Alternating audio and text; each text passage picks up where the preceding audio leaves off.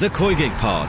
As I said before, it's about momentum and gaining fans and gaining the support, and I think the girls have done that. It's another massive step for women's football. Subscribe to the feed in the OTB Sports app now. The Football Daily on Off the Ball. Hello and welcome to Tuesday's Football Daily. I'm Phil Egan and we'll start with today's games at the World Cup. The USA qualified for the last 16, but only after a major scare against Portugal who, like Ireland, were playing in the tournament for the first time. It finished scoreless in Auckland, but Portugal's substitute Ana Capeta hit the post in injury time. If that had gone in, the defending champions would have been knocked out. It's the first time the Americans have failed to score in a World Cup game since a nil-all draw against Sweden in 2015. The point was enough for the USA to finish second in Group E behind the Netherlands, who beat Vietnam 7 0 in Dunedin to finish top of the group. The Dutch were 5 0 up at half time. It was 4 0 inside 23 minutes. World number one side USA will now face the winners of Group G. That will be Sweden, unless there's a 10 goal swing in the final group games.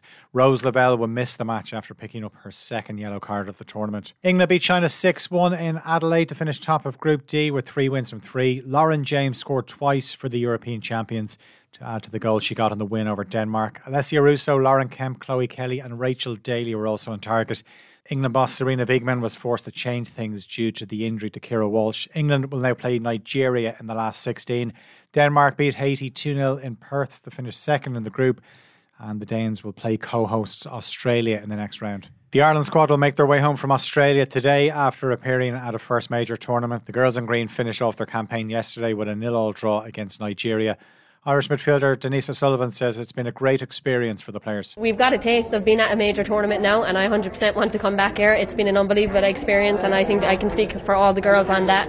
Um, we knew coming here was going to be very difficult, and to show that it was. But um, yeah, we can take that as fuel going forward. We've we've learned a lot of lessons here, and um, we can definitely take positives out of it as well. Irish goalkeeper Courtney Brosnan says the future is bright for women's football in Ireland. You can see the changes in the sport for young girls and the grassroots programs and everything like that, and it's just unbelievable. You see, have fans, little girls coming up to you that they look up to Katie McCabe and Denise O'Sullivan. Like it's sort of pinch me moments, but it's it's an unbelievable legacy to be a part of. Vera Pauw and her squad will have a homecoming event at O'Connell Street in Dublin on Thursday.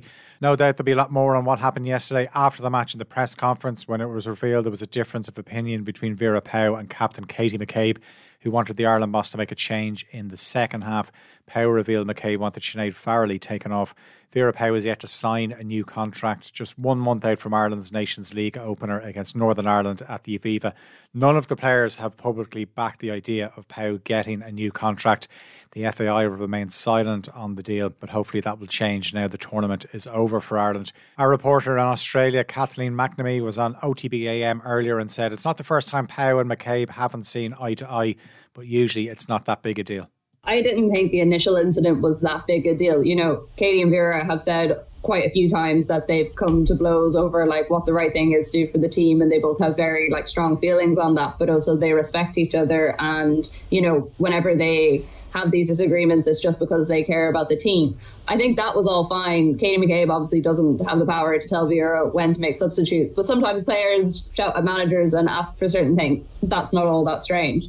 It was the follow-up from vera where she specifically name dropped a player saying that that was a player that Katie wanted off, which puts a certain focus on it rather than just laughing it off, giving a straight statement and being like, look, heat of the moment, it's fine, I don't care. That would have made it totally different. But then by her naming a player and then by Katie tweeting what she did, it just added fuel to this fire. So it could be a case that they come out in a couple of days and they say, look, he's the moment sort of stuff, it's all fine, water under the bridge. But I don't know. After I saw the Denise O'Sullivan tweet talking about distractions off the pitch as well, I was like, this seems like it's going a little bit deeper in the team because the only distractions off the pitch that we had were kind of related to Vera. So what?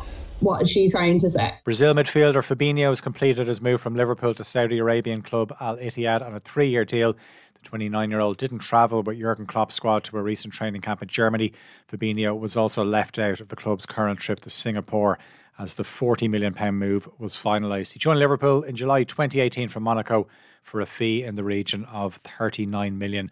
Now, with Jordan Henderson also gone to the Saudi League, Liverpool have lost five midfielders in total on a permanent basis this summer. James Milner Alex Oxlade Chamberlain and Naby Keita are also gone.